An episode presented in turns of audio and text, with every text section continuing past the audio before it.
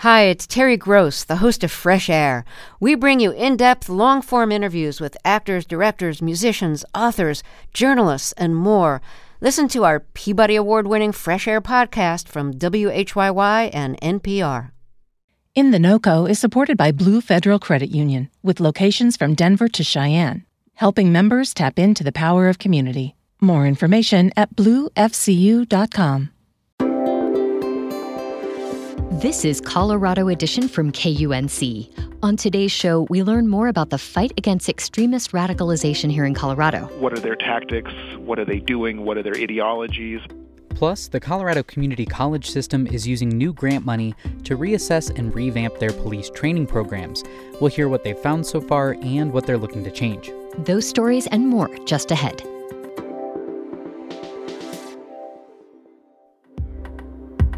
You're listening to KUNC's Colorado Edition. I'm Erin O'Toole. And I'm Henry Zimmerman. President Joe Biden was sworn in as the 46th president on Wednesday in an inauguration that looked quite different from past ceremonies because of the pandemic and because of heightened security in the wake of a violent attack at the U.S. Capitol earlier this month. Democracy has prevailed. So now, on this hallowed ground where just a few days ago violence sought to shake the Capitol's very foundation, we come together as one nation, under God, indivisible, to carry out the peaceful transfer of power as we have for more than two centuries. Here in Colorado, there was an elevated police presence around the state capitol building on Wednesday. Several hundred protesters came out after the inauguration, some chanting anti law enforcement messages and burning flags. But the scene was far from the chaos that many had feared in the wake of the U.S. Capitol insurrection. Well before that attack on January 6, far right extremists were organizing online. Many of these extremist groups have been using social media platforms and digital forums, ranging from well known to obscure, to recruit new members and spread misinformation.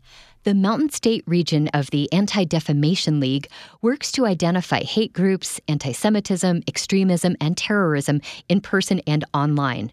Between 2019 and 2020, the organization reported 179 incidents of targeted violence here in the state. KUNC's Amanda Andrews spoke with Associate Regional Director Jeremy Shaver about their efforts to fight extremist radicalization locally. Well, in Colorado, we've seen a kind of historic presence of extremist movements. We've seen different uh, types of anti-government and militia movements that have been um, have had some level of activity in the state over you know over the decades. We you know also know that uh, Colorado is a state with uh, changing demographics, right? And so, just one of the flashpoint issues that has been, you know, really evident in Colorado over the last few years is um, on immigration. And so, we've seen, you know, extremist groups really tackle this issue. And so, I think there's a couple things at play. You know, some of the his, kind of historic presence of extremist individuals and groups in the state, as well as some of these social issues and policy issues that have been intractable over the last number of years. And and so those are a couple of factors at, at play. And what is your group using to address and diffuse far right or white supremacist radicalization?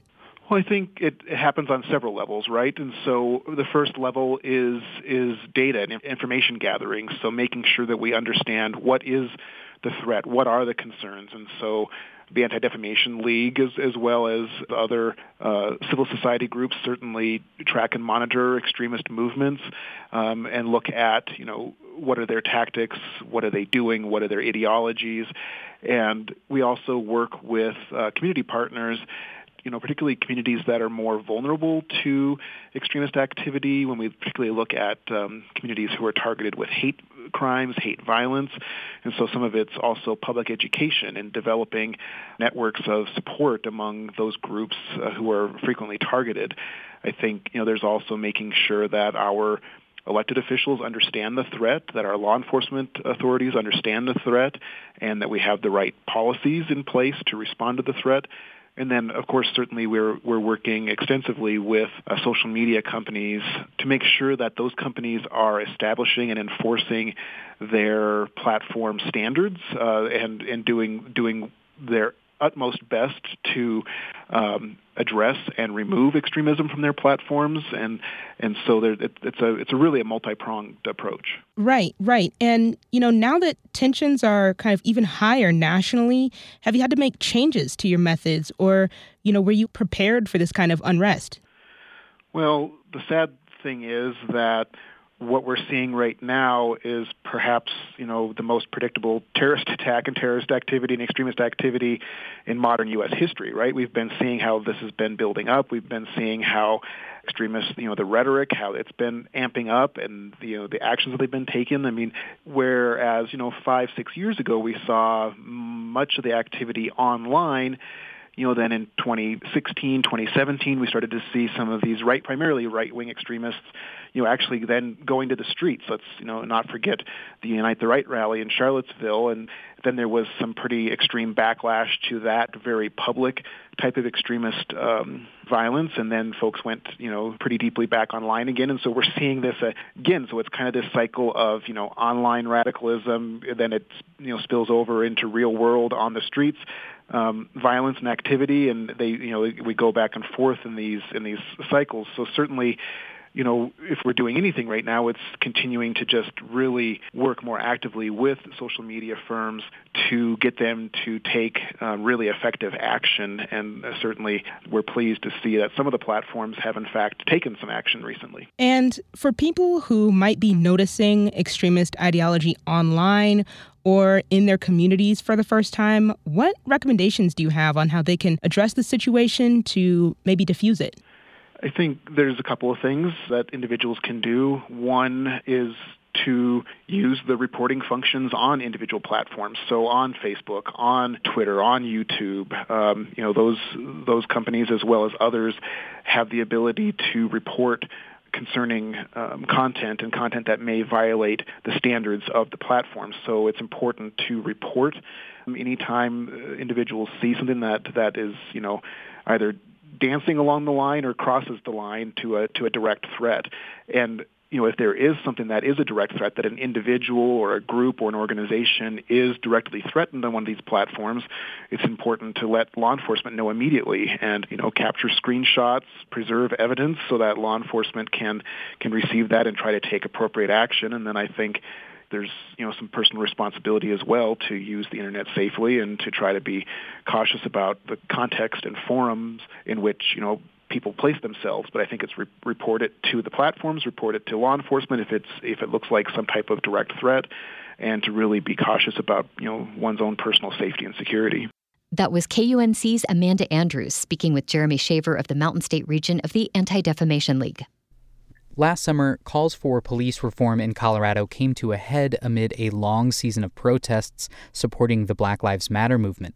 Outrage and calls to defund the police pushed state lawmakers to pass a groundbreaking police accountability law many of Colorado's law enforcement officers are first trained to do their jobs at community colleges around the state, which makes it significant that the Colorado Community College system recently received a $1 million grant to reshape their law enforcement cadet training programs with greater emphasis on racial justice. Landon Pirius is Vice Chancellor for Academic and Student Affairs with the Colorado Community College System. He's here today to tell us about those plans. Landon, welcome to Colorado Edition.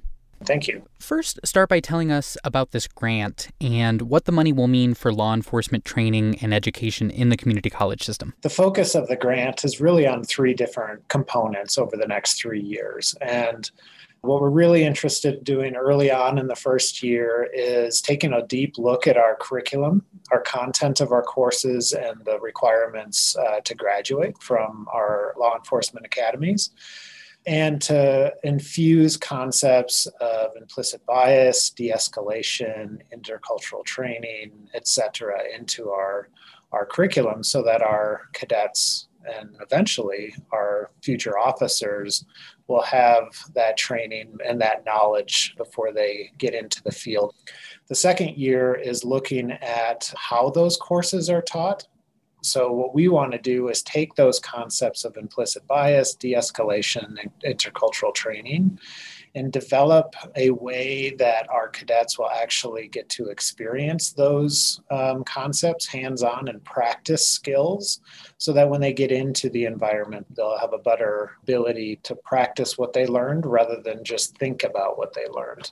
And then the third year is, is a focus more on the continuing education and professional development for existing uh, law enforcement officers. So the concepts that I talked about, we would turn into continuing education experiences that um, we, we could make available to law enforcement agencies around the state. I'm curious about what sparked this awareness that the way new law enforcement officers were being trained uh, is inadequate. Why undertake this effort now? Yeah, well, the events of this past summer kind of started with the killing of George Floyd back in Minneapolis. And our community college system talked a lot about, well, what can we do more than just issuing statements of support? You know, we have eight law enforcement academies in our system, and we play a role in training future law enforcement officers. So from that kind of revelation, we said, well, what do our officers learn in the academy? Minimally, to become an officer in the state of Colorado, you have to have 556 hours of, of training. Only eight of those hours dealt with ethics and working with a diverse community. And so we realized that if we took the time to really look at our curriculum and add content and add requirements, that we could do a better job of preparing our future officers to protect and serve a diverse community. Well, of course, we're talking about a huge undertaking, right? Like the Colorado Community College system, tons of schools, tons of instructors, tons of students. Are there any other law enforcement training programs that are getting this right that you guys are looking to to sort of shape how you guys are going to model it? Yeah, you're right that this is a huge undertaking. And so we recognize it's going to take time. We also recognize it's not going to be easy, uh, which is why we have a robust set of partners from the get go, we've been working with the Attorney General's office. Um, in addition to our eight academies, we also have three academies at other higher education institutions who are partners with us.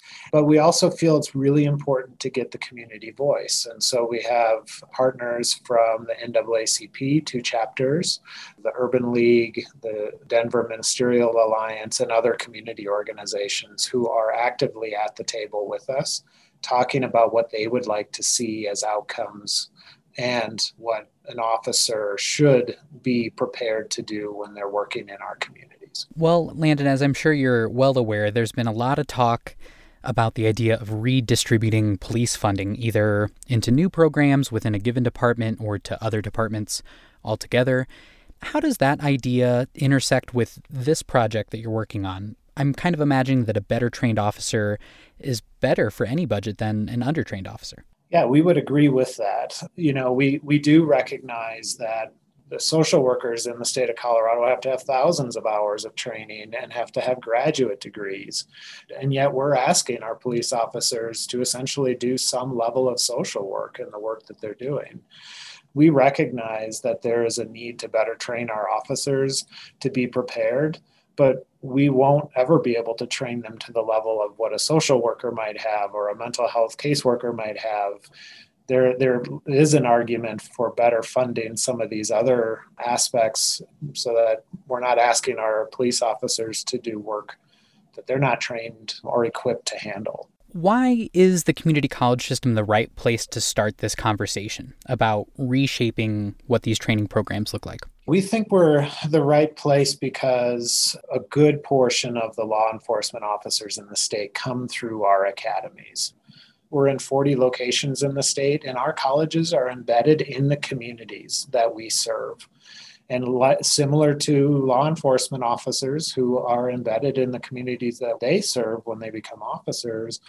So, because of our physical locations, because of our community connections, we think we're a very logical place to really be at the center of this work. Landon Pirius is Vice Chancellor for Academic and Student Affairs with the Colorado Community College System.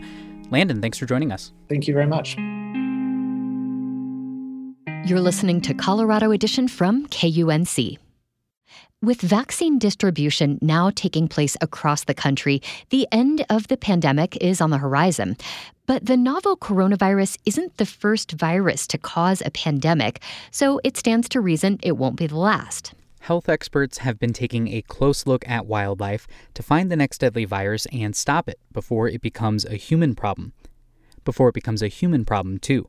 Jim Robbins has been reporting on these efforts for Kaiser Health News, and he's here with us now to tell us more about it. Thanks for joining us today. Thank you for having me. So, experts strongly suspect the coronavirus the world is currently struggling with came from bats.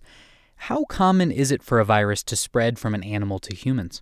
75% of uh, emerging infectious diseases come from uh, wildlife or domestic animals. So, yes, uh, animals are the source of many of our most persistent inf- infectious diseases. And how does COVID 19 compare to some of those other wildlife borne diseases? It is more transmissible than, say, Ebola or uh, SARS. Uh, it is very easy to catch as related as compared to those other diseases but it isn't as fatal. It doesn't make people as sick as uh, other diseases do. In some ways, its its lack of mortality rate is working in, in our favor, but the transmissibility of it is working against us because it's fairly easy to catch. A lot of diseases have kind of um, made their way out of uh, bats or other wildlife and into humans, and then simply died out because they are not able to be transmitted as readily but uh, not is not the case with coronavirus that we're dealing with. What can you tell us about how these viruses make the jump from animals to humans? A lot of it has to do with not understanding or not respecting how e- ecosystems work. A lot of bat viruses, for example, live in the bats and don't really cause an illness. Uh, amongst the bats, or maybe they'll just get a slight cold or something the way we do when we catch a virus, or we did up until this one broke out.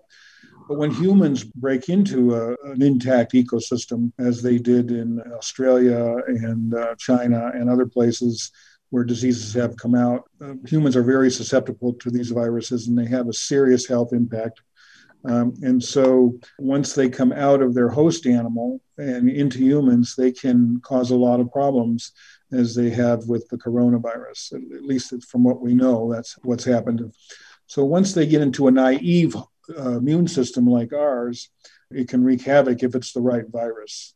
And there are lots of viruses out there that can cause these kind of problems, but we simply don't know a lot about them. Right. And I suppose that's where these wildlife and health experts come in.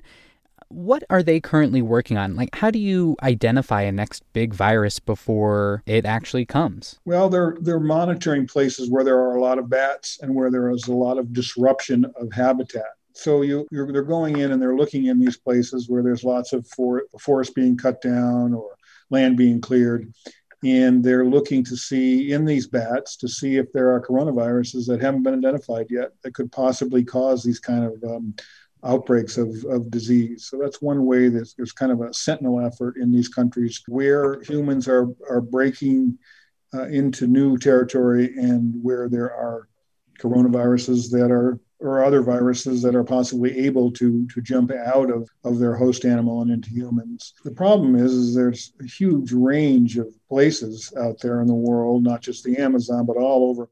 And so there's huge effort to try and uh, find out more about where this these might possibly break out of nature and into human civilizations and and to try and catch it before it happens. And this concept is called One Health which means that the health and, and well being of, of the natural world is connected to human health. And it's bringing experts together in all of these areas to study this transmission line um, from nature into humans.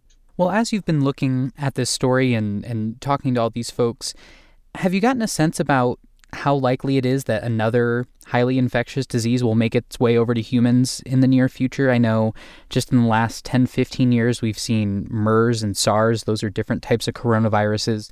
There's so much development in undeveloped areas going on around the world.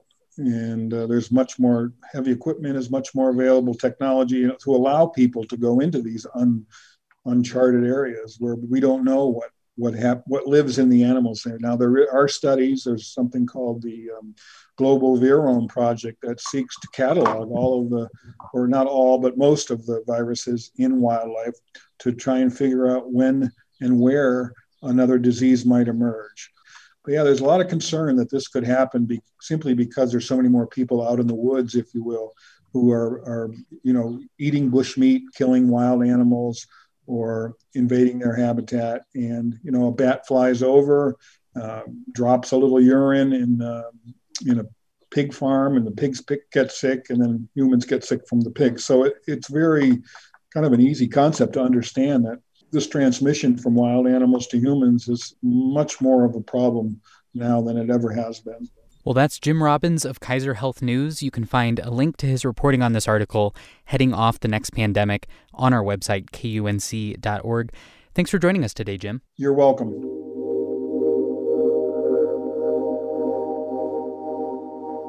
As the population of Colorado's Front Range continues to grow, cities and towns are scrambling to secure enough water to sustain that growth.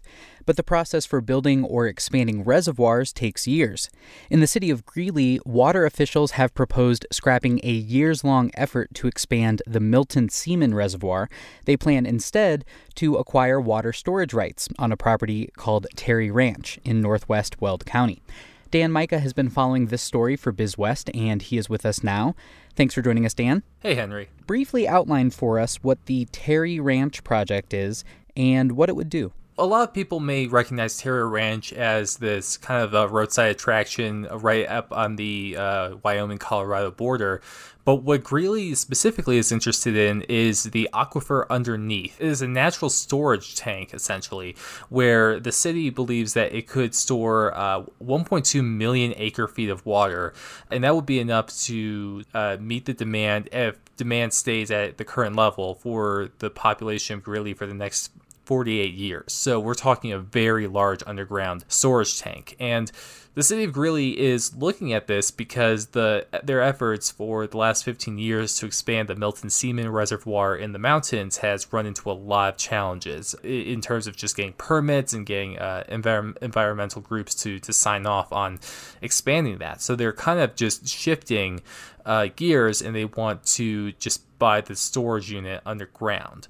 Uh, and we're talking a very long term and a very expensive project. By the time that they believe that it would all be said and done by the year 2100, they estimated the cost of this would be uh, $506 million. Wow, that is just crazy to hear you even say the year 2100. But you mentioned that it's a long, expensive project. So too is this reservoir project up in the mountains. I think to this point, the city of Greeley has spent $19 million up there. Where does that project go from here? they're going to keep that in their back pocket. They still have the water rights coming in from that reservoir, and they still have their shares of uh, Big Thompson water, I believe. So that water is still going to be coming in. And the the strategy behind Terry Ranch is to essentially build wells to inject water underground and use that as a, a big underground storage tank. Uh, this is a, a, somewhat common practice uh, down in Colorado Springs. They do this fairly often, and they do it across the country as well. Uh, what's a little bit different here is just the way that the city really intends to pay for it. Instead of taking out a bond, which would you know require a vote and probably a very difficult vote to try and pitch a 500 million dollar bond to to anyone in Colorado to be quite quite honest. The strategy here is that they are going to uh, acquire the rights from the, the landowner the surface ground owner of Terry Ranch and just have the the ability to pump water underneath to store it.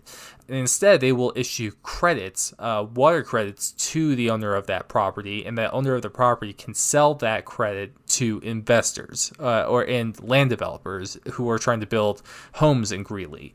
And then those developers can give the credits right back to the city of Greeley in lieu of raw water rights. So, kind of an interesting deal here, but that all kind of depends on whether Greeley continues to see the population growth that we've seen and is expected to grow you know, up to a potentially 200,000 person city in the next couple of decades. Dan, what do you expect to happen next in this? Right now, it's kind of in the hands of the Greeley City Council. They're going to continue to, to discuss it, but the city does have an option to buy that I believe expires within the next couple of months. Uh, and right now, the city is just in their final due diligence process of making sure that everything is structurally sound with the aquifer, making sure there aren't any environmental concerns that may po- be popping up, and yeah, so it'll just be the next couple of weeks to months. Um, you know, th- there there may be a commitment we will see from the city of Greeley to make this the next big play they do to secure the water to allow them to continue to support the population that they think will be moving into Greeley